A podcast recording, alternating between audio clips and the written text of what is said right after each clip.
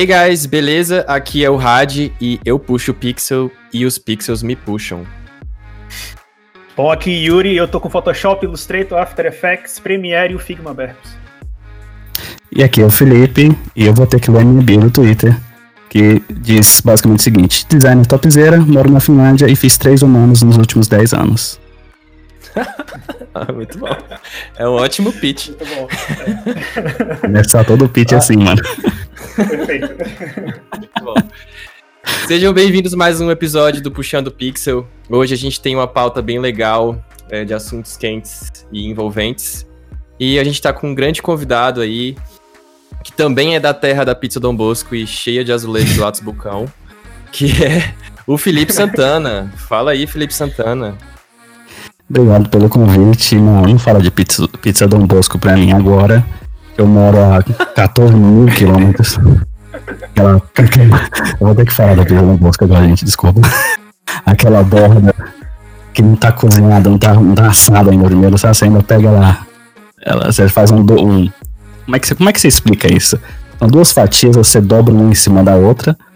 O queijo tá. O, o queijo tá, tá estupidamente quente. e tem que acompanhar com mate. É, gente. Exatamente. Que é Brasília pra vocês verem É, a- ou exatamente. experimentarem essa, essa iguaria que só nós temos. A pizza Dom Bosco é um grande clássico. Tem gente que não gosta, mas, cara, realmente. Você comer uma dupla. Eu acho que essa invenção de pegar uma, uma pizza, dobrar, né? Pegar dois pedaços, botar um em cima do outro e comer como uma dupla. E, e para mim, inclusive, é o único jeito de comer, porque é, suja menos. Enfim. Mas, mas é, muito, é muito de Brasília. Então, agora, pra gente falar do destaque da semana, a gente vai começar aqui com algum, com algum fato, alguma curiosidade que aconteceu na semana de vocês. O que, que vocês me dizem?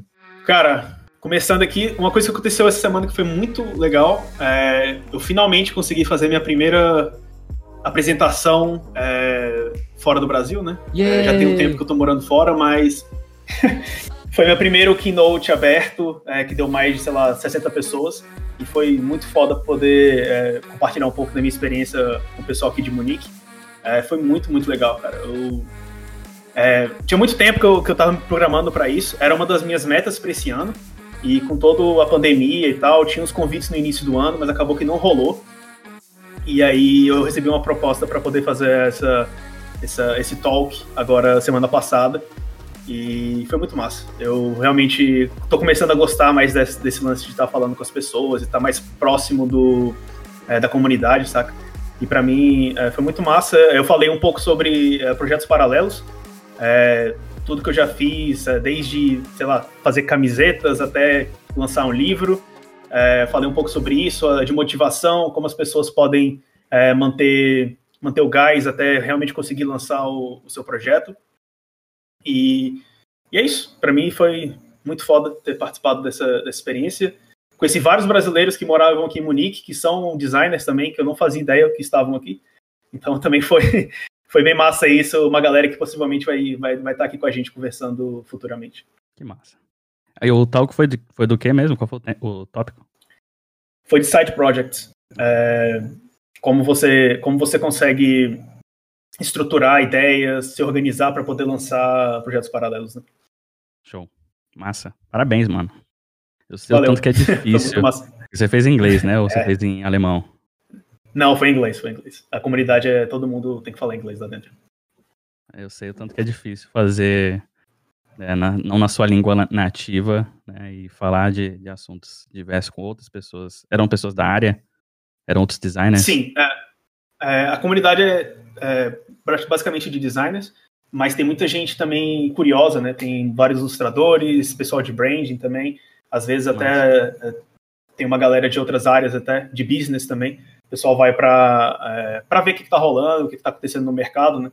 O pessoal geralmente traz alguns tópicos, é, são mais workshops, né? Falando sobre design system, alguns outros falam sobre plugins, é, algumas pessoas já criaram plugins e estão compartilhando dentro da comunidade. E às vezes tem esses talks, assim, né? Que são coisas mais, é, mais práticas.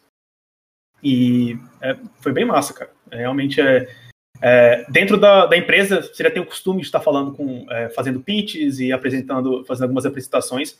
mas falar para a comunidade era uma coisa realmente que ainda eu não tinha feito é, fora do Brasil ainda.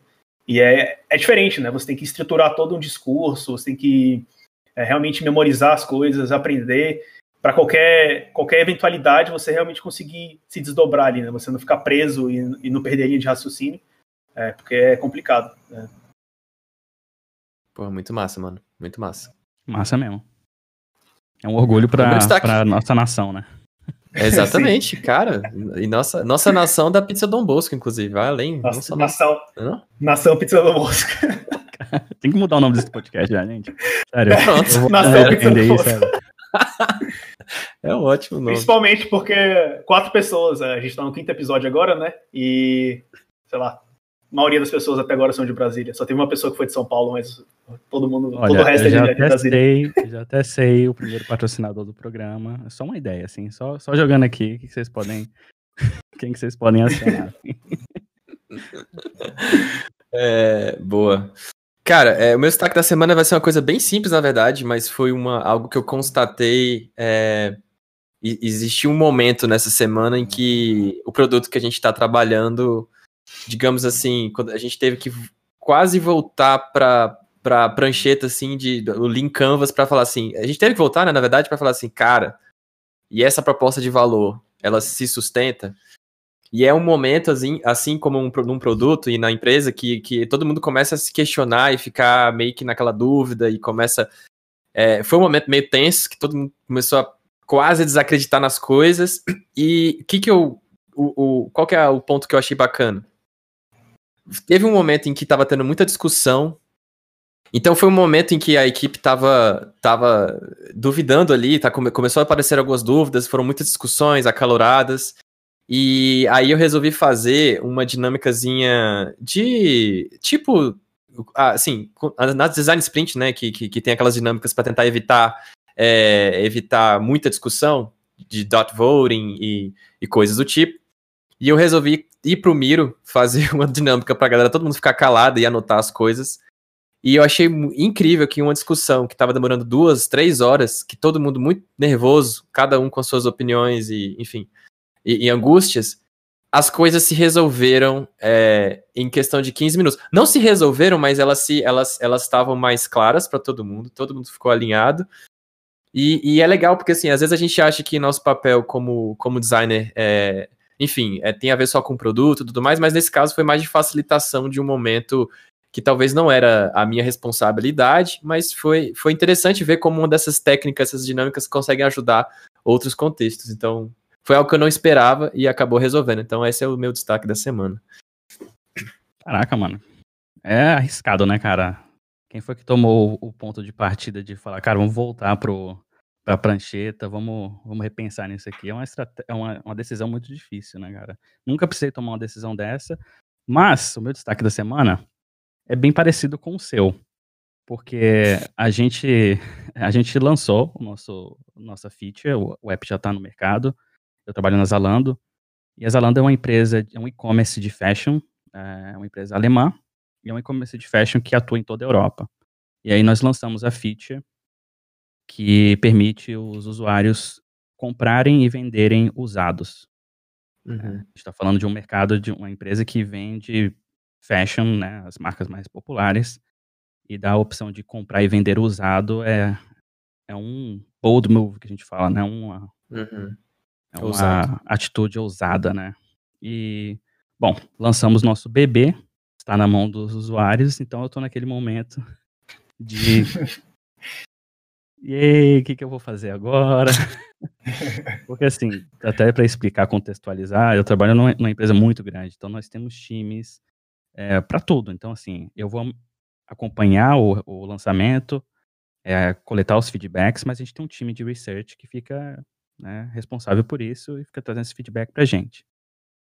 Então, apareceu para mim, no caso, de encabeçar o nosso outro app que a gente tem no mercado também. E a gente vai ter que voltar para a prancheta. Porque nós lançamos agora a feature no app principal, no site principal, que basicamente mata o nosso app. Nosso app secundário. Então, assim, o que a gente vai fazer agora? E é um momento de muita empolgação para mim, porque você entra numa empresa muito grande, onde você vai trabalhar numa feature específica. Né? Uhum. Você gasta praticamente seu ano inteiro trabalhando nisso, fazendo pesquisa, teste de usabilidade, faz UI, testa, testa flow, faz tudo. Mas é uma feature. É um, você toma conta de uma premissa ali, né, dentro do aplicativo. O nosso app secundário, a gente vai ter que reimaginar ele para fazer sentido ele continuar vivo. Porque a gente tem todo uhum. um time que trabalha por trás, né, que gostaria de continuar trabalhando no app. E assim, a gente vê um futuro muito é, lindo para ele, mas a gente ainda não sabe o que a gente vai fazer. A gente não tem o, o, o value proposition, né, o valor dele uhum. para o mercado. O que, que a gente vai trazer de novo, de inovador, que o nosso nossa user base vai continuar usando. Ou simplesmente eles vão deletar o app e vão continuar usando o app principal que a gente acabou de lançar. Então, é, voltando para a prancheta, voltando para a sala de com outros designers, product managers e vamos começar do zero. É um momento de muita ansiedade, né? Ansiedade. tudo sim. pode acontecer. E até, até é, é, complicado, né? Porque é, eu, eu sou a pessoa, às vezes, que eu, eu sou tão ansioso que eu fico, cara, fudeu. E aí? Aí, de repente, é engraçado porque em um segundo momento, às vezes aparece alguma coisa, depois de muita conversa, depois de muita. Aparece algum, alguma coisa que você fala assim: caraca, é isso. E aí depois uhum. você fala: nossa, que bom, agora passou essa parte. Aquela ansiedade toda, é, é, enfim, teve um propósito, mas passou. E parece que na, na hora que acontece, parece que tudo é enfim, é um problema. Mas você não se apresentou, né, Felipe?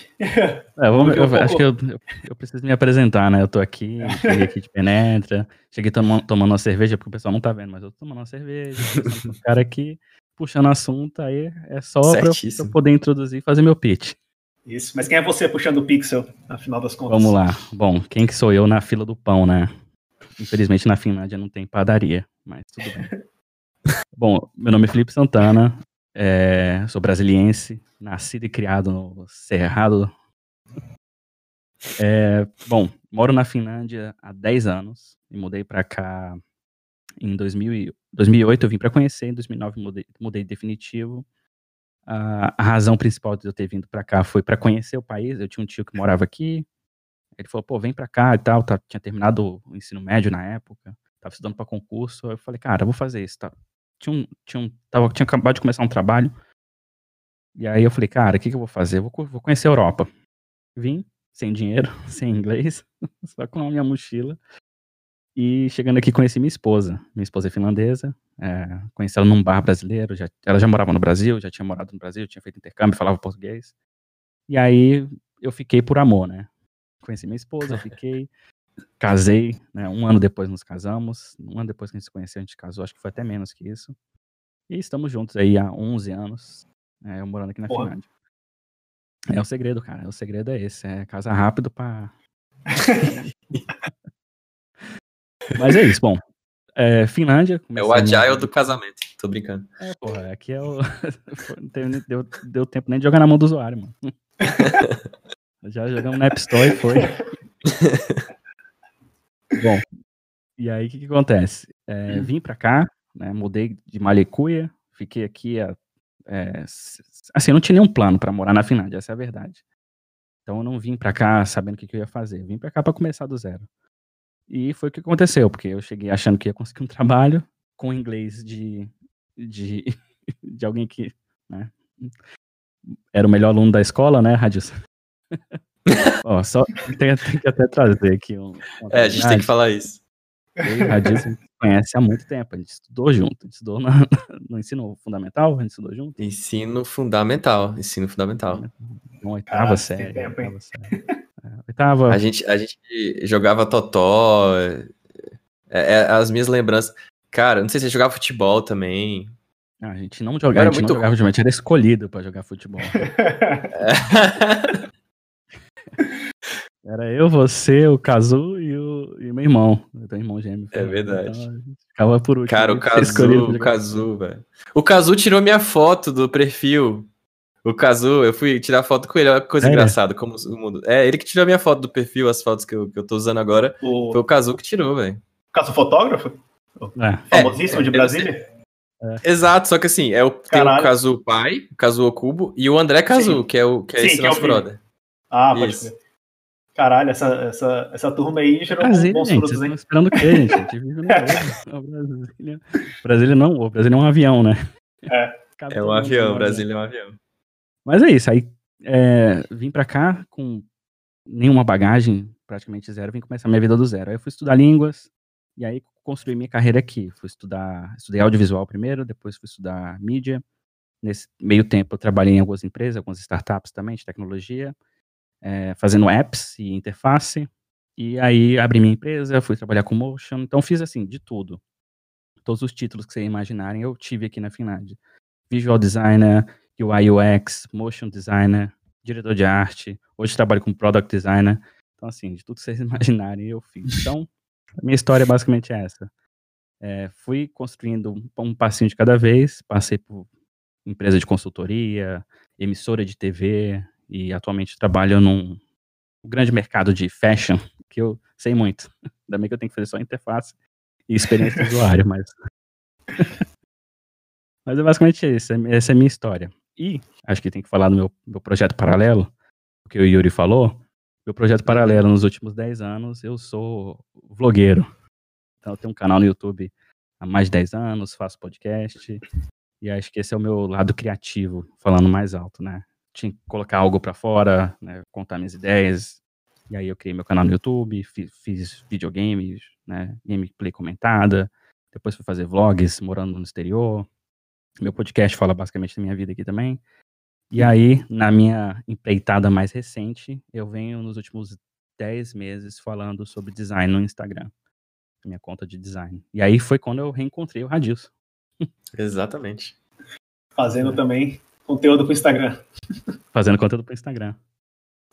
É muito doido, cara. É, é muito doido. É muito doido, velho. Ah, é porque realmente, assim, é, eu, realmente o Felipe faz conteúdo há muito tempo, muito tempo mesmo. É, ele, ele é o hipster do, do conteúdo de design, digamos assim. E, ele que era é, só mato, mano. Era, era só mato, era só. Não tinha. Era, era só Photoshop, não tinha esse negócio de coisa de vetor, de era só. Nem isso, né? Antes disso. É nada. É, era só pixel solto na tela, agora tá tudo fácil. É, e a gente realmente é, né, reencontrou lá fazendo conteúdo do Instagram, e é um conteúdo do, do Felipe é, é, sensacional, vale a pena seguir. O cabelo, eu tenho que dar um destaque pro cabelo do Felipe, que é algo Sempre realmente inacreditável. É, é, muito bom. O cabelo dele é um destaque. De agora, toda... só, só, pra, só de sacanagem. só de sacanagem colocar tá um boné. Tá todo mundo aqui na câmera, todo mundo com a, a lente na cara, e eu aqui com o meu, meu quarto desarrumado. O neném fez uma bagunça sinistra aqui atrás, eu com o cabelo desarrumado. Só na, só é... na vergonha aqui, perto dos dois. Real life, cara, real life, não tem essa não. E o real life é, um podcast. Aqui, ainda bem que é podcast, não é vídeo. Quem sabe vai ser vídeo um dia. Quem sabe. Pô, muito massa. Muito massa, Felipe. E é, é legal você falou, você citou um, um, essa questão do título, né? Tipo, que era um assunto que a gente queria começar a conversar aqui em relação a esses. É, o título de designer, né? Assim, que designer você é, que designer você quer ser, que designer que eu sou. E, e confesso que às vezes eu, eu, mesmo me pergunto isso, assim, são, são dúvidas que eu, às vezes eu tenho e eu fico pensando, será que todo mundo tem essas mesmas dúvidas? Será que é algo. Será que o mercado molda isso? Então, é, é contextualizando, né, eu queria, eu queria jogar esse tópico porque é, é uma coisa que tem sido muito falada. Eu, eu até comecei a ver alguns vídeos sobre isso, alguns conteúdos sobre isso.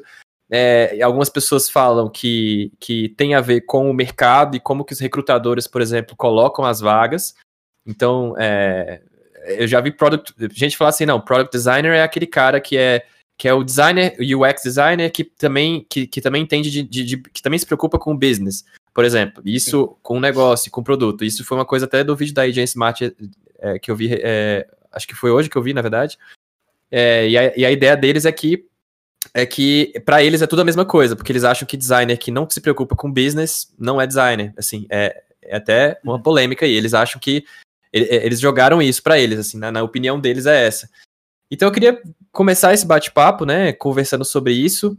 É, talvez para quem está começando, começar a entender quem está começando até desco descobrir e ficar tranquilo com aquela decisão que ele vai tomar eventualmente, em qual, qual dessas, né, desses chapéus aí que ele vai usar, é, se é que ele quer usar algum chapéu. E para quem já é também começar a se descobrir, tá? Como é que eu vou me vender por aí? Ou será que eu me vendo? Enfim, queria começar esse bate-papo aí. Uhum. Cara, eu posso. Primeira pergunta. Eu, Pode falar. Eu posso, eu posso contextualizar um pouquinho do vídeo do Agent Smart, porque assim, ele. Eu, eu acho interessante que eles falam assim: ah, a gente conversou com profissionais. Eu vi o vídeo, né? Conversamos com uhum. profissionais uhum. né, de outros setores, né, outros, outros mercados também, e de outros países, né? Mas eu vejo eles também muito focados ali naquele ambiente de tecnologia da Alemanha, no caso Berlim, hum. o escritório deles é em Berlim. E essa é uma realidade lá de Berlim, né? Trabalho numa empresa alemã hoje, trabalho com uhum. pessoas de Berlim. Yuri tá, tá na Alemanha também. Uhum. E eu acho que assim, é, acredito que hoje as empresas de tech, né? Também depende muito do, em qual grau você está dentro da empresa, né? Mas essas empresas maiores de tech ou de consultoria, realmente o designer ele tem que entender um pouco do business, né? A gente gosta de segmentar muito, ah, tem o business designer, tem o service designer, tem né, designer para tudo. Uhum. Mas é, hoje o UX designer é, na Europa, você me corrija se eu estiver errado, Yuri, mas essa é uma uhum. realidade que eu vejo aqui na Finlândia. Ele é realmente um designer que está muito próximo de decisões no do business. Business. Está em contato com é, o, para que rumo a empresa quer seguir. Entendeu? Uhum. E ele uhum. faz parte dessa, desse, dessa, desse processo de decisão e muitas empresas estão chamando designers para ajudar nessa tomada de decisão. Assim, para que, para que estrada a gente vai seguir agora? Vamos chamar um designer que vai que talvez entende melhor do nosso consumidor, né? Que pode trazer soluções. Então, assim, é, é sim, é uma realidade, mas depende do país que você está. Eu vejo também gente, por exemplo, que está no Google. Hoje uhum. no Google, o pessoal vai falar assim, cara, eu realmente entendo no, do business no Google. Você entende mesmo qual é o business do Google? você entende mesmo qual é o business do Facebook? Ou você está ali desenvolvendo features, trabalhando com tecnologia, focado naquela tecnologia, naquela feature. Sim. Então, assim, depende muito, cara. Eu acho que, assim, é, na área de design, é muito difícil você pautar. Bom, o designer, UI designer faz só isso. O UX designer faz só isso. E é assim uhum. para o mundo todo. Não é, cara. Não é. Porque eu vejo, por exemplo, o UX designer na Finlândia, ele é UX designer. Mas em outras empresas, ou empresas multinacionais, eu vejo, por exemplo, na Zalando, se eu sou UX designer, eu sou product designer, mas eu não trabalho só com UX.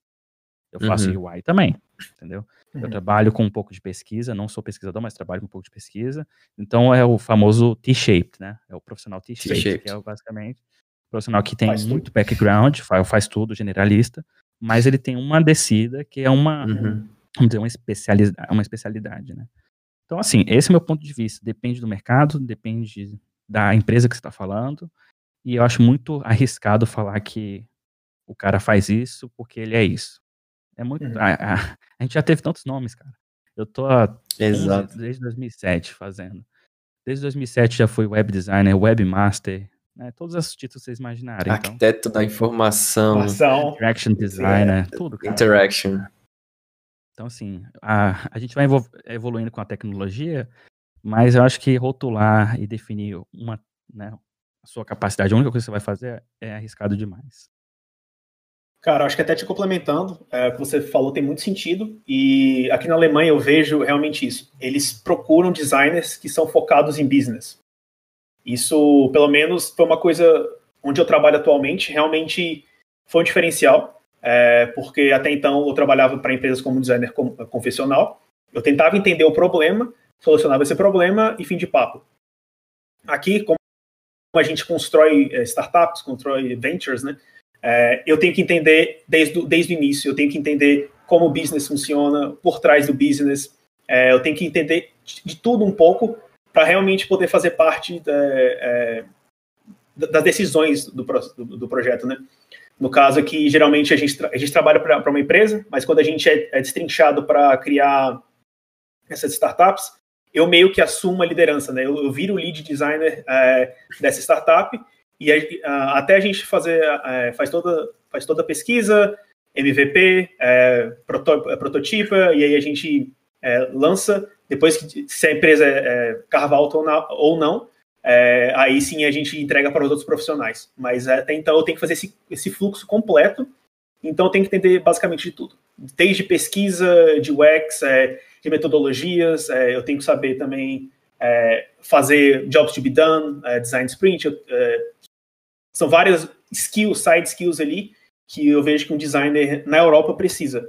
Eu digo na Europa porque, é, obviamente, não estou falando de todos os países, mas aqui na Alemanha e é, na Itália também um pouco, na Espanha, Portugal, é, eu vejo de pessoas que eu conheço que eles falam que é mais ou menos o mesmo perfil. Assim. Você, é claro que isso é, são para empresas que não são tão grandes. É, eu não estou falando de, de, de Facebook, Google, essas coisas. Realmente são empresas menores, onde você, você como designer, você tem uma, uma importância. Importância é meio difícil falar, assim, não é a palavra certa, mas você tem uma dinâmica de interação com, com CEOs talvez maior. Então as pessoas estão mais abertas a, a ouvir os designers. É, não é como você trabalhar sei lá, no Google, onde o seu fator de decisão ali é muito pequeno. Você, vai, você tem que validar muito tempo aquela ideia, anos e anos para poder mudar uma coisa ou outra, é, e onde aqui no mercado de startups é muito mais rápido, né? A sua decisão ali de prototipagem dura uma semana e, e noutra, outra semana já está já tá em validação. Né?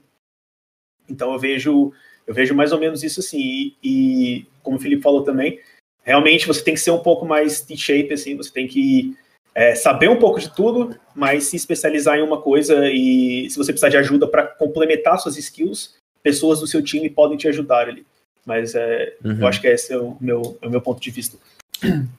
Legal, é, é, é, interessante isso, né? Porque a gente vê do que o Felipe falou, do Yuri falou. Cara, na prática é difícil é, a gente definir que é uma coisa. Eu acho que o mercado ele vai tendo algumas necessidades, é, algumas, algumas empresas, alguns países, elas, eles têm necessidades ali específicas. É, e aí, o que talvez a gente possa falar assim, cara, aprenda é, a, a ver. Tipo assim, ah, eu quero uma oportunidade na Europa. Tá, vamos ver como é que são essas empresas, o que eles buscam, tenta entender a linguagem que eles estão usando para cada coisa, porque pode ser que product designer para uma empresa seja de uma coisa e para outra. Eu já vi, por exemplo, que, que é, alguém falava, não, porque nos Estados Unidos, product designer é o cara que faz UI UX. Sim, é, é, só, é só uma junção do termo. É, é, exato. Tá trocando UI UX para product design, mas não necessariamente alguém que entende de produto. Saca? É só uma pessoa que faz exatamente, tudo. Exatamente, exatamente.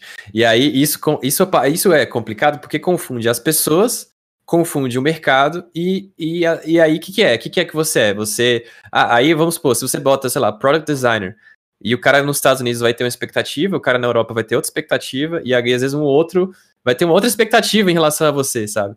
Isso é meio uhum. confuso, eu acho, né? É, é, é, a gente não vai chegar em nenhuma conclusão aqui do que fazer, mas. Vai, cara. É, não, não vai. Eu acho que é, pelo menos assim, concluir que é confuso já é um bom passo.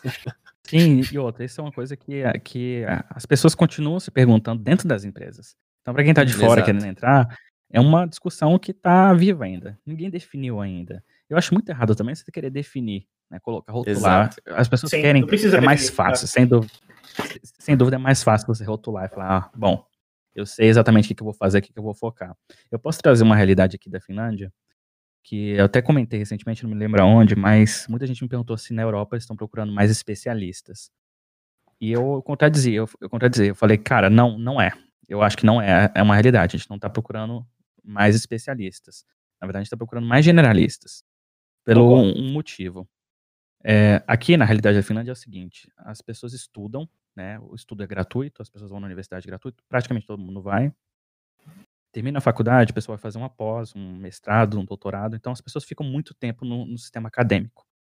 E aí a pessoa sai do sistema acadêmico com um especialista em uma área, o cara vai sair em pesquisa, vai sair em, uhum. em UX, vai sair, então ele sai um, já sai um especialista. Não tem experiência de mercado, mas tem experiência acadêmica. E aí o cara entra com idade de mercado, 28, 30 anos, entrando no mercado com essa idade. Então ele realmente tem uma idade de mercado, que é, sei lá, poderia ser um senior dentro da empresa, né? já, já, já passaria um pleno com idade de mercado, eu diria. E aí a gente tem realmente esses profissionais, esses profissionais que entram tarde no mercado, tô fazendo aspas com os dedos aqui, entram tarde no mercado, porque eu acredito que não tem idade para você entrar na área de UX ou UI, qualquer outra área, mas o cara entra relativamente tarde com a idade dele de mercado, o pessoal na mesma idade já, já teria um grau de, de senioridade maior, e aí ele entra um especialista em uma área. E aí falta, sem dúvida, falta é, esses profissionais que podem resolver outros tipos de problema. Vamos colocar dessa uhum. forma, que são generalistas. Então, muita gente me pergunta, pô, Felipe, eu quero entrar na área de UX, o que eu devo estudar? Estuda de tudo, mano. estuda tudo que você puder sobre UX, estuda UX, Sim. estuda UI, porque lá na frente pode te ajudar. Só que aí tem um, um grande porém, porque o estudo, ele, quando você vai estudar por conta própria, você pode aprender coisa demais. Essa é a realidade. Você aprende é. coisa demais, é. você quer aplicar tudo ao mesmo tempo, e você vai dificultar uma coisa que seria o seu papel solucionar. Então, a, a, a dica que eu dou é, experimenta.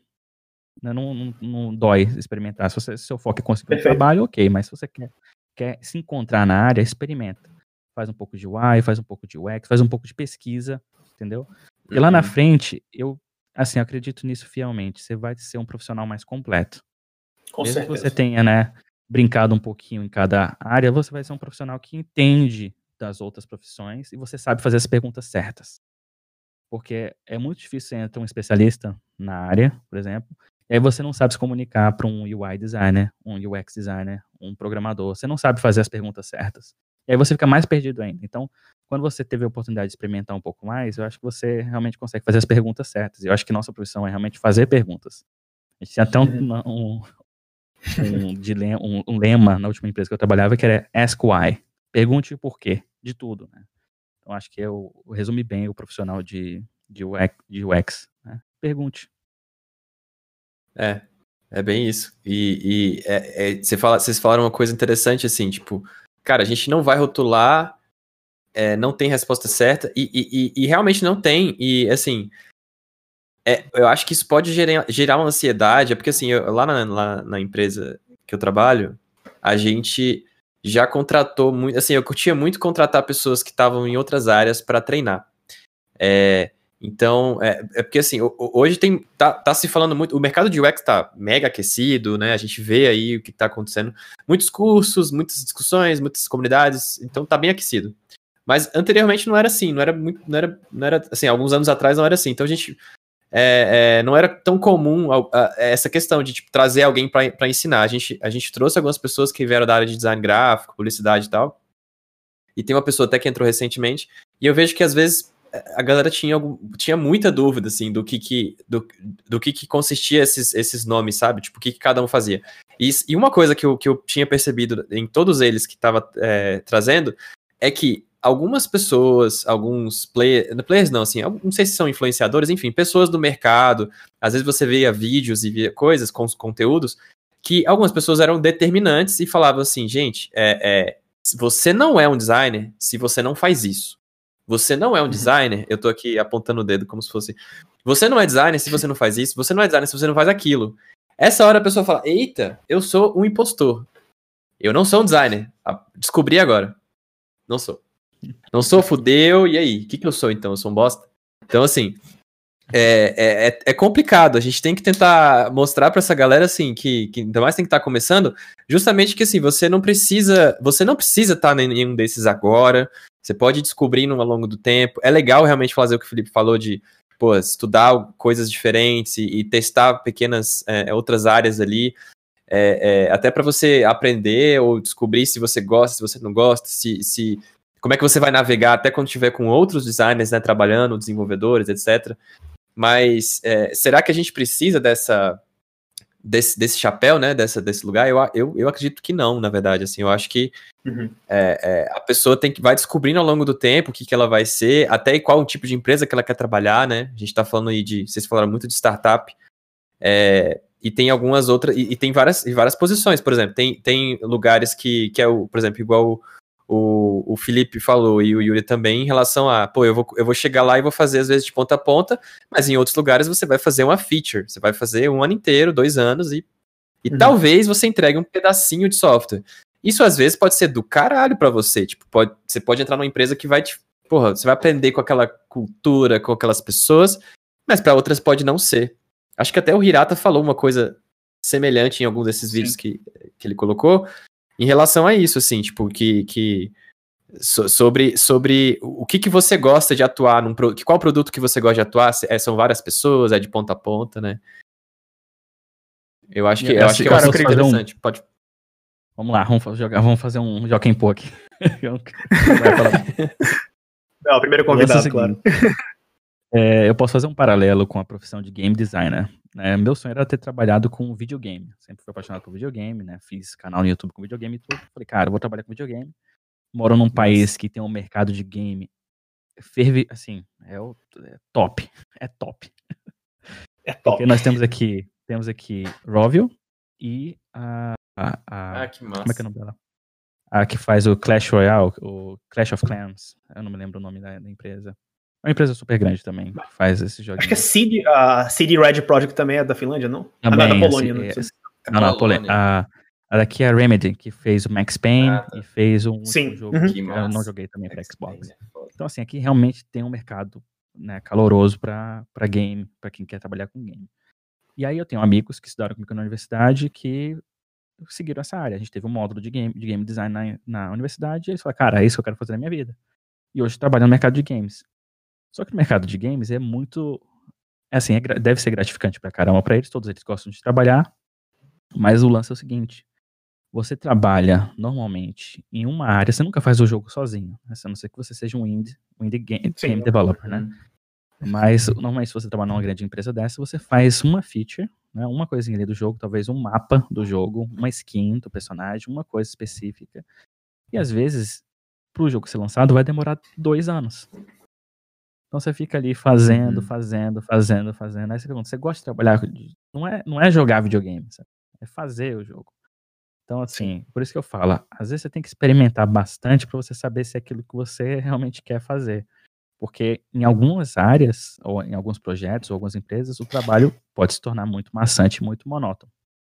Né? Se você trabalhar, por exemplo, com um produto Sim. e você vai ficar fazendo uma feature específica, e aí volta para a prancheta, né? refaz, faz um redesign, faz às vezes está entregando uma coisa que você não está muito satisfeito. O que eu mais vejo no mercado de consultoria é isso. O mercado, eu trabalhei quase dois anos no uhum. mercado de consultoria, e é você pulando de projeto em projeto. Às vezes você entrega só o MVP, uhum. né, você vai ali, conversa com o cliente, tenta entender, reformula ali, né, faz um plano, vai fazer pesquisa e tal, aí você entrega o MVP. Morreu ali. Às vezes você morreu ali. Uhum. Aí você pula para outro projeto, vai fazendo isso. Então, assim, é, é uma profissão muito versátil, mas também né? Se você, acho que você está procurando, ah, eu quero fazer só isso, esse é meu título. Eu Sim. acho que você está dando um tiro no seu pé. Essa é a verdade. Eu concordo, totalmente. Porque cara, eu evolui numa velocidade absurda, absurda. Eu particularmente passei por esse mal, passo até hoje, na verdade. É, eu acho que, como você também, Felipe, é, eu também comecei na, na direção de arte, depois é, eu trabalhei muito tempo com ilustração, é, e aí sim eu me encontrei novamente trabalhando com UI UX. Mas nesse meio tempo, até hoje, eu ainda sofro um pouco disso, assim, pô, eu quero ser ilustrador, eu quero trabalhar com games, eu quero fazer aplicativos, o que, é que eu quero da minha vida, saca? Ano passado eu tava, eu tava bem nessa linha, assim. Eu tava tirando para todos os lados e eu não tava me encontrando, assim. Até que realmente, quando eu é, comecei a realmente acreditar mais é, em produto, entender mais como funcionam os usuários, comecei a me encontrar mais. E hoje em dia eu realmente atuo como ilustrações, como uma coisa mais paralela e tento colocar isso no meu trabalho sempre que possível. Mas eu acredito que é, realmente você tem que experimentar. Eu acho que isso é fundamental para qualquer designer. É, seja você goste de pesquisa, seja você goste de animação, prototipagem, qualquer coisa do tipo, é sim importante que você entenda um pouco disso. E aí você vai saber onde você vai querer trabalhar, é, como você vai querer trabalhar porque, é, assim como falaram aqui também, é, eu recusei uma proposta recentemente de trabalhar numa empresa grande, porque eu ia ser responsável por uma feature por talvez mais de um ano. E eu sei, é, eu, ficou muito tempo na minha cabeça, assim, acho que é, profissionalmente eu acho que seria muito bom para minha carreira, mas mentalmente, para o momento da minha, da minha vida que eu tô, com bebê, é, com bebê é, com menos de um ano ainda, aí eu devo estar em casa, talvez não fosse o melhor momento de estar é, tá envolvido numa empresa que eu não sei como é que funciona. É, vou estar tá envolvido numa feature é, exclusivamente ali, eu não vou estar tá participando de outros projetos. E eu acho que aquilo ali poderia ser um pouco limitante para mim. E eu acho que eu sou, eu sou muito inquieto para trabalhar em apenas é, em uma parte do projeto. Eu realmente gosto de estar envolvido em mais coisas. E tá tudo bem, saca? Você não precisa ser o designer pica das galáxias do Google, do YouTube. Você pode trabalhar em empresas menores e você pode está é, tá mais perto é, do business e de, de decisões. Né? É, tá tudo bem você querer ser é, esse tipo de designer. As pessoas têm que entender isso, que você não precisa estar tá na empresa, na maior empresa do mundo para você ter sucesso. Saca? Se você lança um aplicativo, esse aplicativo é, é, tem um impacto é, na vida das pessoas, eu acho que isso é muito mais importante do que você talvez lançar. Você foi responsável por mudar uma cor dentro do Gmail. Só um, só um exemplo aqui. Só pra colocar no portfólio, né? É o famoso. é o cara que trabalhou na Nike, mas fez o ícone da página de contato. Exatamente. Fez um projeto pra Nike, mas ele fez o, o ícone. Mudou a cor do ícone. Cara, é bem isso. Só tipo... uma coisa. É. Não, pode falar. Você falou de, de trabalhar como game designer, né? Também sempre, também sempre foi uma, um dos meus sonhos, assim. E não sei se vocês acompanharam, mas quando. Mudando um pouco de assunto, mas também para trazer essa questão de você trabalha muito tempo com uma coisa. É, o Rafa Grassetti, ele estava falando da, da criação do God of War, né? Que ele ficou, sei lá, cinco anos trabalhando no mesmo personagem, na mesma coisa, e, tipo, auxiliando o time ali, né? Mas é aquela coisa, quando sai é muito legal, mas até você chegar naquele nível, para você ser o responsável por uma, por uma coisa grande da empresa, cara, leva tempo, você tem que estar na hora certa, no momento certo. É, não vai ser todo mundo que vai, que vai acontecer isso, mas é, é, é, do caralho, né? Quando isso acontece, assim, você é responsável por uma coisa que realmente vai ter um impacto gigantesco na vida de, de muita gente. E como game designer, eu acredito que isso é complicado, porque as pessoas vão com essa, com essa, com essa é, intenção, né? Pô, eu vou criar o novo Kratos, eu vou eu vou criar a interface do novo, novo exclusivo do PlayStation 4, uma coisa do tipo. E não vai ser isso. Muito, você vai... Muito provavelmente não. você vai fazer parte da decisão da escolha de uma cor do menu, saca? Vai ser isso. É, o time de, de UX, hoje em dia, de, uma, é, de um jogo multiplataforma é gigantesco. É, eu estava estudando isso hoje em dia, porque é, eu estava pensando em talvez me aventurar nessa área, mas eu entendi também que é o mesmo problema de qualquer outra empresa grande. É, funciona do só, mesmo. Só pontuando aqui, a empresa que eu falei finlandesa que fez o Clash of Clans é a Supercell. Supercell. É, se, se, eu não me engano, hoje é maior que a Rovio, né? Uhum. Em termos que é, continua dos aplicativos mais né, baixados. E eles fazem o Brawl, Brawley, Brawley, acho que é o nome do jogo, que é um novo uhum. arena, um Battle Royale também. E assim, o mercado, como eu falei, mercado muito aquecido de game aqui na Finlândia continua durante muitos anos. Cara, isso é, isso é muito legal. É, até se, uma coisa que eu não sei se era tão comum há um, há muito, há um tempo atrás era isso, né? Você falou, pô, é, tem empresas aqui na Finlândia, o mercado tá forte em games. E aí, é, e games eventualmente, é, enfim, trabalha, tem UX ali super envolvido no, na, na, no contexto de, de criação.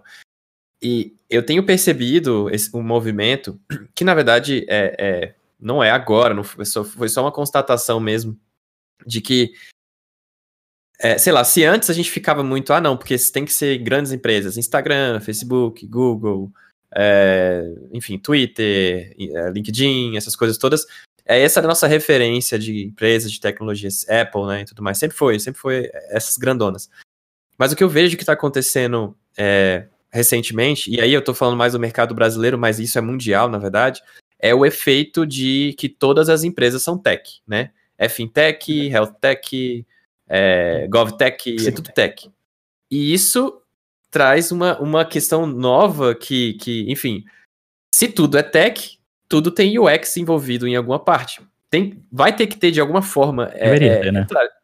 Deveria ter, pelo menos. Então, é, vocês percebem que, que o louco, assim, tipo, antes era, a gente tinha que pensar em lugares de tecnologia.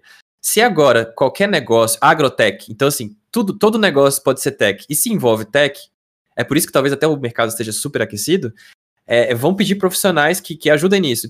Agora, o que eu acho legal é a gente tentar mostrar que é, abriu agora um leque de possibilidades que antes não era normal. Se a gente falar, pô, é uma empresa, grande empresa de, de agricultura, tipo assim, é agro, agronegócio. Cara, a gente nem falava agronegócio, não, mexer com Facebook, com Apple, é isso que eu gosto, eu gosto de mexer com, esse, com essa, uhum. Com aplicativo, sei lá.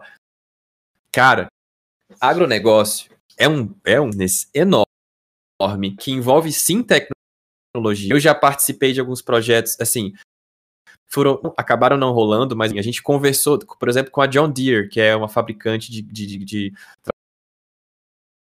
tratores e para, enfim, esse agronegócio, etc. Tem todo, é, tem, tem vários lugares no mundo. E, e, cara, assim, uma, um, um, local, uma das, uma das, é, das revendedoras deles estavam aplicando uma tecnologia muito maneira para o cara que tem a, a, frota dele controlar os tratores. Então, você vê, era um app no final, mas assim, é tecnologia. Então, coisas que a gente no passado talvez não se importasse tanto, hoje, cara, ó, Raia Drogazil, tech, total. É, é, então era algo, uma empresa farmacêutica que tá, tá, tá, tá, colocando agora essa, essa pegada tech. Muitas empresas de é, planos de saúde, por exemplo, é a Mil, enfim, vários outros aqui no Brasil estão é, colocando isso. E também muitas empresas que antes contratavam agências ou contratavam outras empresas para fazer apps e fazer, enfim, tecnologia, muitas delas estão criando as suas próprias equipes. Isso também é um movimento que eu tenho visto. Então, assim, eu acho que é, talvez esse seja um, um dos motivos pelo mercado estar tá tão aquecido e também é, dessa, dessas oportunidades né, que aparecem, que às vezes a gente não, não vê, mas tem rolado bastante. Vou além, eu acho que assim, é, até o, alguns anos atrás, se a gente fosse falar de bancos, né? Bancos, uhum. você pensava nas grandes instituições de banco e, cara, não, não é site, não é aplicativo, é banco. E hoje a gente tem né, soluções assim ridículas, né, de, de incríveis para banco. Hoje, aqui na Finlândia, eu não preciso ir de maneira alguma num banco. Sim. Então, assim, eu, eu faço tudo digital, né? É tudo no aplicativo, tudo. Para mim funciona digital. Eu não uso nem carteira mais. eu tava falando recentemente que eu só tenho carteira hoje para perder. Ela só serve para isso. Ela serve para eu perder ela. Porque a utilidade dela no meu bolso é só subir. Ou, ou, lavar ela na máquina, né? Eu lavo minha carteira. Né? Eu queria deixar de usar a carteira só pra eu inclinar um pouquinho mais normal, porque eu sempre estou levemente inclinado é. pro lado. Sento na carteira. Com a carteira na bunda, né? É. Vou até é tirar assim, aqui. Tava com ela, cara. Vou até tirar, até tirar pra ficar mais confortável. Eu tava, é, eu tava com a carteira, nem tinha sacado, velho. E olha só. E eu, assim, uma outra coisa. Hoje nós temos uma pandemia que afetou todo mundo. Sim. E acabou que muitas empresas teve que se, né, é, como que é o termo? Se, reinventar, tecno, se reinventar ou, né, aplicar outras formas de, de funcionar é, no meio digital. É como que a gente vai trabalhar, continuar operando no meio digital. Então, além, né, da gente ter as, as empresas, né, contratando UX designers e tudo, nós temos um, um mercado se reinventando nesse momento, onde que o papel do, do designer vai ser fundamental. Né, de transformar isso numa coisa viável. Né, uma coisa viável para o consumidor final. Ele que é o cara que tem o um contato realmente com, com as pessoas, com os usuários e tal. É, é, é verdade. Isso é, é, é, importante essa, a galera ficar, ficar atenta justamente por isso, porque traz várias novas possibilidades, inclusive assim, para a gente já tem falado em vários, enfim, podcasts, conteúdos por aí na internet sobre a questão do, do home office, trabalho remoto, né, distribuído, 50 mil nomes também.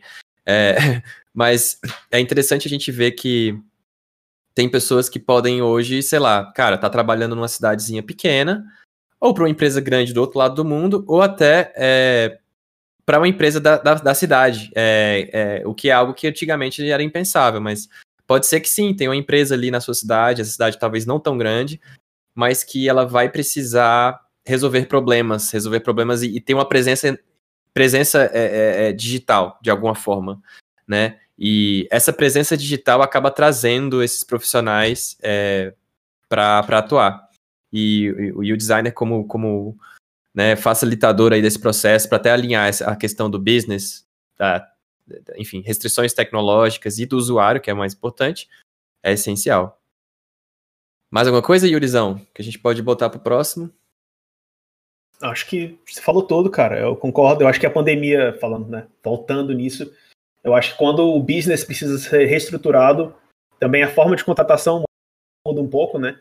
Então foi exatamente isso que você falou, cara. Hoje em dia você vê empresas que tinham escritórios grandes são, estão se transformando, é, estão todo mundo trabalhando de casa, e também vice-versa. É, essa pandemia já passou em alguns lugares, as pessoas estão voltando para o escritório e vê a necessidade disso. Então já vê que tem business que faz sentido ter escritório, outros, tipo, é, outros não. Então foi de uma certa forma para testar isso também, ver o que, que, que, que funciona, o que, que não. E claro, para poder baratear também o custo da mão de obra, você poder é, importar é, mão de obra de outros países, né? Isso também acaba, é, no mundo globalizado, é muito importante. Eu vejo que isso tende a crescer com o tempo. Mas claro que a gente está falando assim, muito no começo ainda. Então, para a gente ir para esse próximo papo, para essa próxima parte do papo, é, a gente queria falar aqui sobre. É, já que a gente está aqui, eu queria aproveitar a presença do Felipe, que, que, que é um designer aí, assim, é, é, é, um cara que você vê que, que visualmente o trabalho dele é, é, é, incrível, assim, esse aspecto visual. Acho que o Yuri também, todos, todos aqui têm essa, pelo menos eu já até um, um já, já sou até elogiando vocês aí, porque realmente, assim, as coisas que vocês fazem são, são muito legais e eu vejo que vocês têm um, um apuro visual muito forte, assim, vocês têm atenção aos detalhes, é, a cada a sombrinha, o canto arredondo, tipo assim, cada pedacinho dá para perceber que vocês têm muito que vocês têm muito essa característica. E tem alguns designers que não, e tudo bem também, mas enfim, eu, é, eu percebo que isso em vocês é algo que, que é, bem, é bem bacana. E aí eu queria começar o papo falando sobre, sobre o hype em, tendências em, em, UI, em interface. É, porque eu vejo de todo tipo de assunto, de, de gente criticando quando, quando alguma coisa sai na modinha, e também a gente até pode pensar, o que, que é modinha, né? Tipo assim, modinha para designer, é só, só os designers que sabem que aquilo é uma modinha, às vezes as pessoas nem sabem que aquilo é uma moda. Então, é, eu, queria, eu queria começar esse assunto assim e, e começar com, já dando o meu relato aqui, que é, é, Teve uma época do dribble em que Johnny Vino era o rei do dribble. Não sei se ainda é, acho que tem um tempo, mas o Johnny Vino tem, era o, tem outros o, reis hoje o rei do... Tem outros, tem outros, tem, tem alguns outros, né? Mas teve uma época aí, há uns dois, três anos atrás, que Johnny Vino, ele, ele, ele revolucionou, o, revolucionou mais ou menos, revolucionou o dribble, colocando ali a, as mesmas combinações de quatro cores e, e vários motions legais, ele fazia uns posts. E, e, e era legal, porque ao mesmo tempo que aquilo lá incentivava algumas pessoas porque encantavam os olhos, é, depois ficava assim, cara, isso é tudo Johnny Vino, agora tudo é igual Johnny Vino. Aí eu queria abrir essa discussão aí. O que, que vocês acham sobre essas, essas tendências aí na parte de UI? Uhum. Então vou começar porque eu sou o convidado. Exatamente, convidado. Eu, eu, eu, nem falei nada. Eu nem falar nada, né? Já, só começar a falar. Bom, eu sou um entusiasta das, das tendências. Eu adoro, adoro olhar as tendências, adoro testar, explorar, ver como que faz. Eu acho que é mais uma questão de estudar e de tentar entender, ver como que, como que eu faria isso de uma forma diferente, ou como, como que eu faria isso do começo, às vezes, sem nenhum tutorial. Então, assim, eu gosto, eu acho interessante, mas eu sou o cara contra usar tendências em, no seu produto, no seu produto final, se basear seu produto em tendência. Uhum. Ah, a gente precisa fazer um redesign para usar essa nova tendência. De jeito nenhum. Eu sou o cara totalmente contra. Não sou o cara que fica enchendo o saco de dribble, eu amo dribble. Tem coisa muito útil lá, tem coisa belíssima lá, dá pra você entrar, explorar, se inspirar. Eu acho fantástico, adoro dribble. Tô no, na plataforma há muitos anos. Tive alguns shots lá que viralizaram legal. Uhum. E seguindo tendência, meu, meu, acho que o meu shot que teve um, a mais visualização foi realmente um shot que eu fiz seguindo a tendência que aqueles. Era esquemorfismo, pra vocês terem uma ideia, uhum. esquemorfismo e eu fiz um, um salmão no formato de um ícone em 3D. Ah, eu vi isso. Ficou maneiro então, mesmo. Então, assim, eu segui tendência. Mas, assim, sempre fui apaixonado de ver essas coisas novas. Eu aprendi dessa forma, aprendi vendo o trabalho dos outros. Mas eu não sou o cara que é, fico ali. Ó, oh, gente, saiu, a, saiu o redesign do iOS, a gente precisa adaptar nosso aplicativo para isso. Não. Vamos ver uhum. realmente qualquer necessidade disso. Mas, por outro lado, eu sou o cara do visual. Sempre gostei. Faz parte da minha essência. Tenho um, um pé, dois pés no visual, então para mim eu, eu, eu curto, curto explorar. Acho que meu, meu lance mesmo é explorar. Eu gosto muito mais do, do craft, que é você pegar, testar, fazer, ver se é possível, colocar tutorial na internet, né? Do que simplesmente trazer isso, ser o evangel, evangel, como é que fala? Evangelista? Evangeliza, é, evangelizador, evangelista é, da, da tendência visual dentro da empresa. Não, de jeito nenhum. Cara, eu também sou, é, eu sou amante do craft. É, eu me vejo como designer por causa disso. Foi o que me trouxe para a área, na verdade. Então, muito antes de estar falando sobre, é, sobre tela, sobre white space, sobre essas coisas. Eu sou o cara que sempre gostou de estar fazendo e prestando atenção nos mínimos detalhes. É, esse é uma coisa, inclusive, que eu acho que diferencia é, o meu trabalho. Então, eu sou um cara que também é, adoro tendência, eu acompanho todas as tendências, mas, como o Felipe falou, obviamente eu não vou implementar isso de primeira no, no, é, no aplicativo, qualquer coisa que eu estiver é, fazendo. Né? Tem que primeiro validar se aquilo faz sentido. É, inclusive, é, se faz sentido para o business, né, para a linha visual uhum. que a gente quer seguir e tal, é, esse tipo de coisa. Mas eu vejo um problema, eu já falei isso no episódio passado, é, no dribble, assim, um que as coisas começam a parecer muito parecidas e acaba que você vê uma falta de identidade nos designers, né? E, e cara, para mim isso é um problema, porque eu acho que você, se você, é, obviamente você não precisa ser, mas se você é um designer e você quer trazer uma coisa diferente para o produto, você precisa ver qual o diferencial do seu produto, como você vai transformar a linha visual é, para esse produto para ser uma coisa única. Eu sou completamente contra, por exemplo, as pessoas que baixam UI kits e simplesmente transformam esse UI kit no, no, no produto final. Eu acho que você tem que trazer mais é, personalidade para o seu produto. E isso tem vários jeitos de fazer. Seja com, cara, aquele cantinho arredondado do, uh, do, botão, do, do, botão seja 16 pixels ou 14 pixels e tem uma sombra leve ali, tipo aquele, aquele craft que você deu no final ali, ou estilo de ilustração que você acabou trazendo para o aplicativo, ou se você vai usar foto. É, tem milhões de dinâmicas que você pode, que você pode apresentar para trazer o produto interessante, sabe? É, não é só não é só sobre o UX, não é só sobre é, usuário no final. A parte visual é muito importante.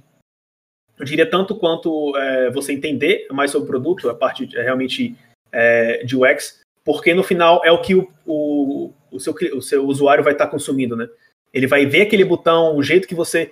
Se você coloca um botão apenas como é, o stroke, né, sei lá, dois pixels e uma fonte, é, uma fonte meio apagada, é, vai influenciar na sua experiência. Então você tem que saber sim é, técnicas básicas é, de UI e um pouco até de, de design, assim, para você, você conseguir fazer suas coisas, saca? Não tem outro jeito. É, não é simplesmente você usar qualquer cor que você vê no Dribble que faz sentido cores que não fazem sentido pro seu, pro seu business, saca? É, eu acho que é, é mais isso, assim. Eu acho que as pessoas, os designers que estão entrando hoje em dia, eu vejo muito que as pessoas se baseiam muito em pegar coisas prontas e vamos nessa aí, e eu sou o fodão. E quando você vai colocar o cara na prática, não sai nada, sacou? Você pede pro cara fazer um teste, ou se você vai fazer uma, uma dinâmica numa entrevista com essa pessoa, ele não sabe absolutamente de nada. É, é, coisas básicas de sketch ou de Figma, o cara não consegue se, se desdobrar ali, saca? Eu não estou nem falando de coisas mais técnicas como ilustrações ou tratamento de fotos. É realmente ferra, é ferramenta ali, é ferramenta básica como, como Figma e Sketch. Boa, realmente, é, isso tem até um, um, um post que eu vi aqui, é um artigo do Medium já de 2000, ainda já 2019, já é antigo, do Fabrício Teixeira, que eu vi o Rafael nosso convidado da semana passada, compartilhando. É interessante que ele coloca assim: será que mouse designers estão usando o X como desculpa? Então, assim, é, é, um artigo, basicamente, ele, ele, ele fala assim que, que algum, alguns né, UX designers estão se acostumando ali a não ser responsável pela, pelo visual final do produto, né? Às vezes a pessoa não mexe com interface, que acaba se distanciando demais do, do craft de design, né? É, e, e, e, enfim, né, o que ele fala bem no artigo também é que pô, é, é, essa questão da, da, atenção aos detalhes, é, mesmo que você não faça a interface, até nos entregáveis, como você vai colocar os entregáveis, é, é, é importante, assim, ele acha que, é, ele acha isso, não importa o quão estratégico você é, ele acha que, que, que essa atenção aos detalhes é, é, é, importante. E voltando à questão do dribble aqui, por que, que eu acho que conecta? Porque, é, querendo ou não, assim, óbvio que são, é, um, é um espaço ali que a gente vai ver referências, a, o hype é, é algo que, que às vezes a gente aprender, igual o Felipe falou, às vezes a gente aprender a fazer aquilo, é um, é um treinamento, né? A gente começa Sim. a aprender algumas técnicas ali, e no final é o que a gente já falou em vários outros episódios sobre a questão da combinação, né? Eu acho que o designer faz muito isso. Ele pega várias coisas que ele tem do mundo físico, do mundo digital e referências e tudo uhum. mais, combina aquelas coisas para transformar em novas coisas, que é o que a gente é, sempre faz. Então, mesmo que você. acho que. E também outra coisa importante, assim, que eu acho que dá pra é, é, resumir é, é, o, é, em que momento que tá, né? Porque a gente também não pode falar assim, ah, não, não usa, sei lá, cara, não usa tal coisa. Depende, por exemplo. É, um claro, exemplo aqui, você está é. numa startup, é, você está numa startup e, você precisa, tipo, validar uma ideia do negócio, por exemplo. Sim, com Às vezes, se você já tem uma coisa ali antiga, que você já usou tal, cara, tudo bem, assim, o, o negócio precisa que uhum. você valide aquela ideia por trás, né? Então, às vezes você vai validar é, com, com alguma coisa ou pronta que você já tinha antes, enfim, você, você usa aquilo para ajudar naquele objetivo, mas a hora que. Aí eu acho que o que é legal, assim, não, na hora que o cara precisa é, é, refinar aquilo, aquilo precisa se transformar em algo realmente é, que vai ir para o mercado e tal, aí eu acho que também tem que, tem que entender esse contexto, né? Ver, ver se a tendência cabe no seu projeto, se não cabe. Mas seguir por seguir, realmente eu não concordo. Acho que é. Acho que é um tiro no pé. Eu acho que também o, o design, ele. É, muita gente. Eu acho que gente, as pessoas cometem o erro de, de achar que a tendência é algo que veio para ficar, que vai transformar o seu design atemporal, né? Então, assim, ah, não vou usar isso porque meu, ano que vem vai ser uma nova tendência. Mas se você parar pra pensar também, a gente sabe exatamente como era um site dos anos 2000, né? A gente sabe, claramente na nossa cabeça, a gente consegue imaginar como era um site nos anos 2000, porque era o que tinha na época, né? Então, assim, o nosso papel, sem dúvida, é evoluir com o tempo. Eu acho que os grandes players do mercado ditam, sim, a tendência visual. Sim. Então, se é o, a Apple, é o Facebook, ou se você vê hoje, nós temos o Apple Candy Colors, né? Então, você tem aquelas cores muito vibrantes, sombras uhum. coloridas. Facebook, se você entrar hoje, está tudo, é, parece uma dashboard, né? Então, tem ícones arredondados, você tem, né? É um, é um estilo visual que tá no momento, mas ano que vem pode ser outro. A gente viu aí esse ano, início do ano, voltando o esquemorfismo, veio com uhum. força, todo mundo fazendo. Tanto é que a Apple, né, criou os ícones em 3D agora, um pouquinho aquela pegada. Continua um pouco flat, mas tem ainda a sua profundidade, tem seu esquemorfismo ali envolvido. Mas assim, como eu, eu falei, não, não, sou, não sou o cara que fica evangelizando a, as tendências, mas eu gosto. Eu acho interessante, uhum, eu acho uhum. que ajuda a gente a, a criar coisas novas, como o Radis estava falando, que a gente vai combinando várias coisas e, quem sabe, vai ficar marcado, daqui a uns 10 anos, vai ficar marcado nessa época, que esse estilo que a gente tem agora, que a gente não sabe ainda, fica muito nebuloso, que é uma mistura de muita coisa, mas daqui a 10 anos a gente vai olhar para trás e a gente vai falar assim, é, realmente, eu sei como era a, a, a tendência visual dos sites do, do, do, ano de 2020, ou, né, como a gente fala dos anos 2000. Então, assim, é, é o design, cara, evolui, evolui com o tempo. A gente... Evolui, sim. Cara, muito bom o papo, hein? Vamos então pra... pra... Ah, pode complementar, foi, foi mal. Não, era só para complementar que, tipo assim, é, o Dribble, é, como, como, a gente estava falando aqui, tem muita coisa que vem de tendência que, cara, é, algumas animações, algum, algum, algumas interações que são tão complexas hoje em dia, ou que foram dois anos atrás, estão sendo utilizadas hoje. Então você vê alguma coisa assim, alguns designers pensando talvez um pouco à frente do tempo, coisas que ainda não, são facilmente implementadas em código, mas que hoje em dia talvez já seja. Então você já vê essa, uhum. essa dinâmica também, saca? É, a gente brincava, sei lá, em algum em alguma ferramenta de prototipagem há dois anos atrás e hoje em dia é possível você aplicar em código. Então essas coisas é, vão evoluindo, como o Felipe falou, o design é evolução, né? Cada dia tem uma coisa nova, tem uma tecnologia nova que vai possibilitar a gente estar tá podendo abrir novos caminhos. Né? É verdade. É, você falou uma coisa que eu acho que eu tava até falando com o Felipe há algum tempinho atrás no Instagram, que a gente tava falando assim, cara, por que será que essas tendências e tal, neomorfismo, Apple, etc e tal, e, e, e uma coisa que eu acho que pode ter sido contribuído foi isso que você falou, Yuri. Tipo, pô, é, a gente hoje tem tecnologia, os computadores, por exemplo, conseguem, né, enfim, os mais, mais modernos, assim, mais, é, esses mais topzera aí, conseguem lidar com mais sombra, é, é, efeitos de, de uhum. glass, né, de, de, de vidro, é, transparências, essas coisas hoje em dia tá um pouco mais. Antigamente, se você colocasse essas coisas, até no, tanto no desktop quanto na web, que a web realmente a web era complicada, a gente tinha que fazer uma série de gatos. Como eu mexi muito com front-end, velho, eu lembro que, cara, eu tinha que fazer cada gato, cada coisa. Eu lembro de é, gastar horas para fazer um. Era um Frankenstein. Cara, é, saiu o negócio. Era difícil demais. É, eu lembro, eu lembro de uma época que eu tinha que, para fazer sombra, não tinha box shadow, assim, ou, ou se existia alguns navegadores que tinham, não era. Você tinha que pegar um PNG Nossa. e fazer os ladinhos dele pra ficar Eu com sombra. disso. Vocês lembram disso? Eu lembro, eu tinha que cortar em slice, eu cortava o slice da sombra em volta do botão. Exato. Ai, que, que- A sombra era basicamente o- uma tripinha de um pixel de largura e, e, e 10 pixels. Não, Gente, E o botão é- gradiente era outra tripinha também, que você esticava, replicava ela no Era quase um sprite de jogo que a gente tinha que fazer, velho. É loucura. Ah.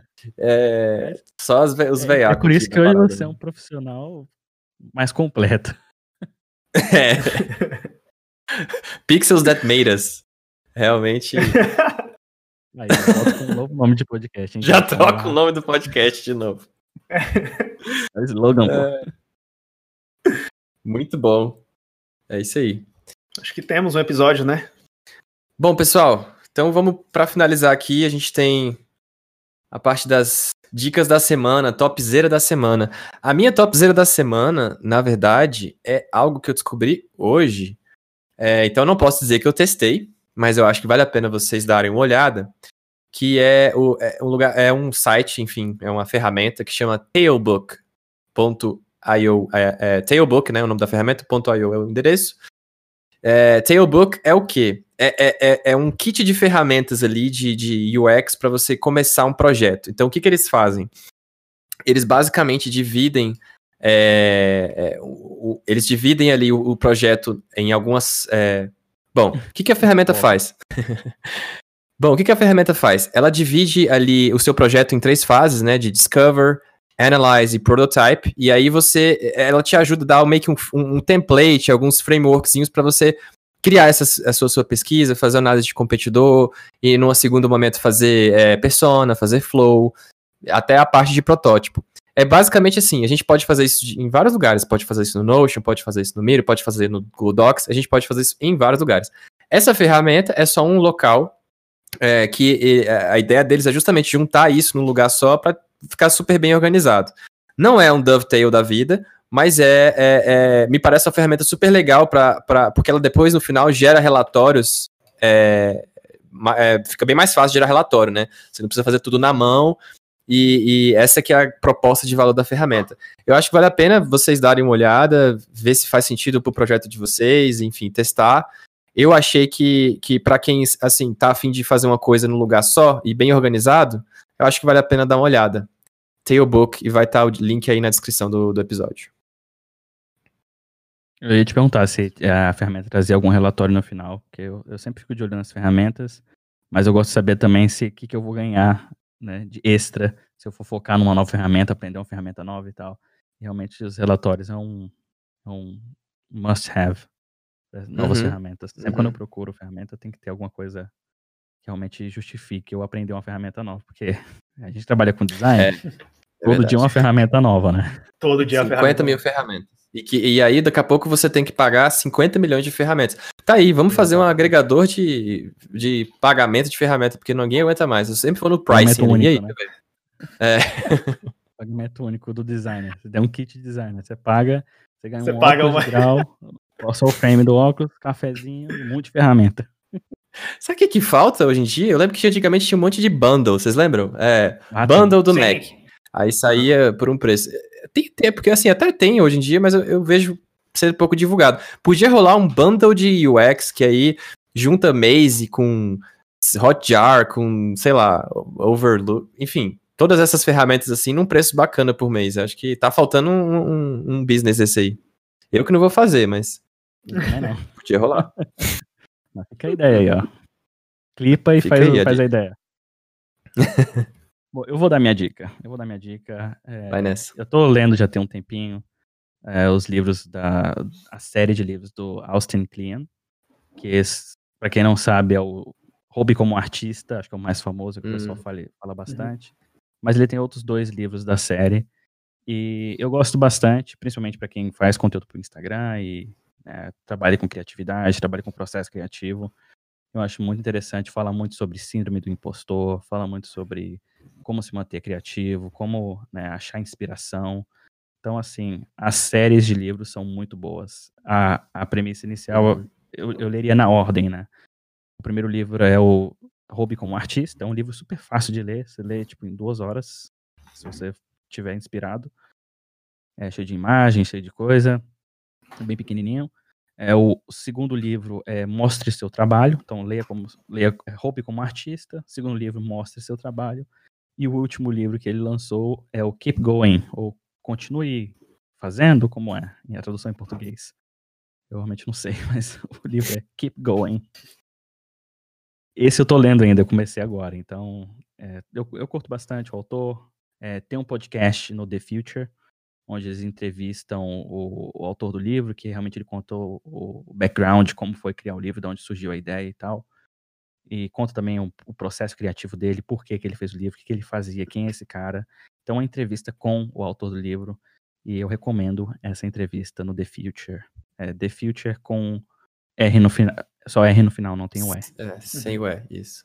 É, é, o nome do livro, você estava falando o nome do livro em português, é, é, é esse mesmo, assim, é a mesma coisa. Keep Going, uma contagiante história de perseverança.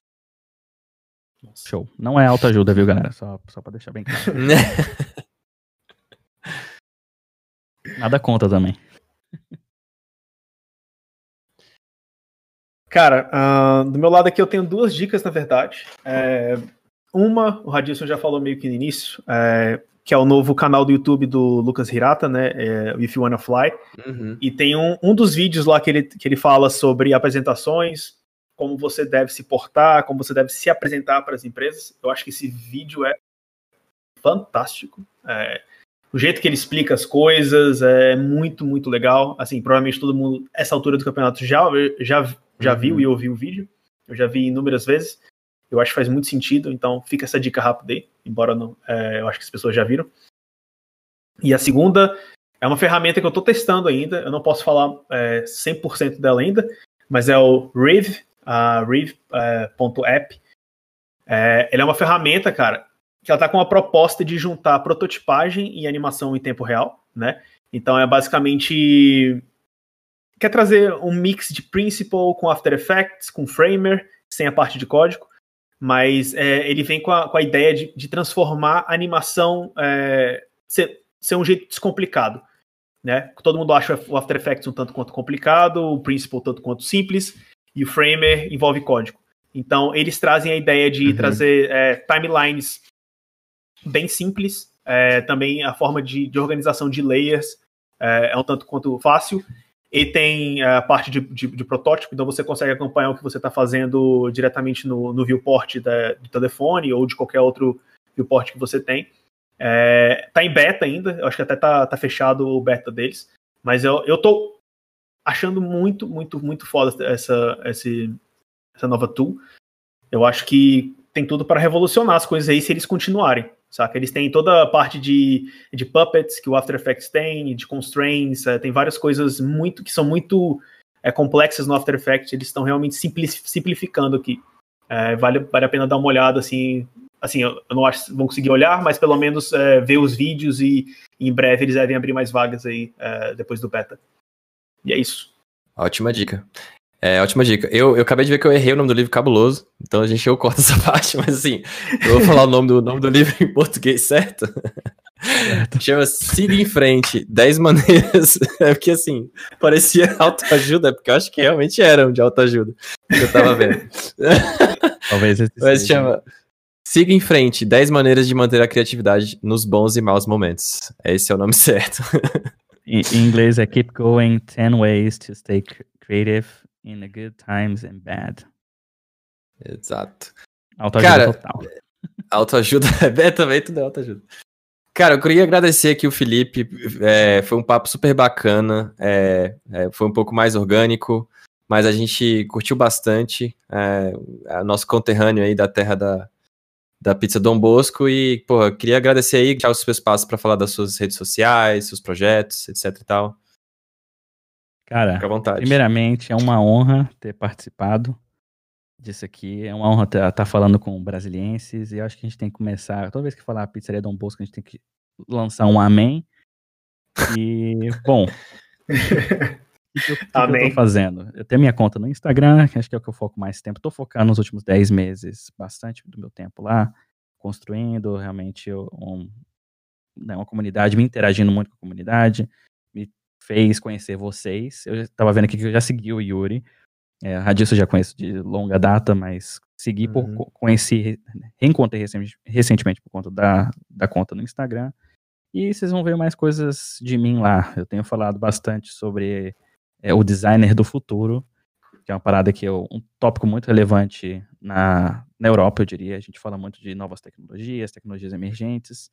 E aí eu quero começar a abrir um pouco mais essa discussão para a minha audiência no Brasil também, para mostrar que outras coisas UX designers podem fazer, ou designers podem fazer é, nesse mercado, né? Que está vindo aí, ou quais são as possibilidades. Mas como a gente falou aqui no episódio, ficou muito claro, nada é escrito em pedra, né? a profissão evolui com o tempo, pode ser uma coisa do acaso que faça a gente trabalhar de casa, por exemplo. Então, assim, uhum. É, é, isso que eu tenho feito é Instagram e novamente agradeço o convite. Chama sempre que quiser. Tamo junto. Muito obrigado. Cara, muito obrigado de verdade. Sem palavras, principalmente porque eu sei que na Finlândia são quase uma hora da manhã. Ah, e a gente está aqui te roubando teu tempo há mais de uma hora, então é, valeu demais, de verdade. É, e é isso, cara. Obrigadão e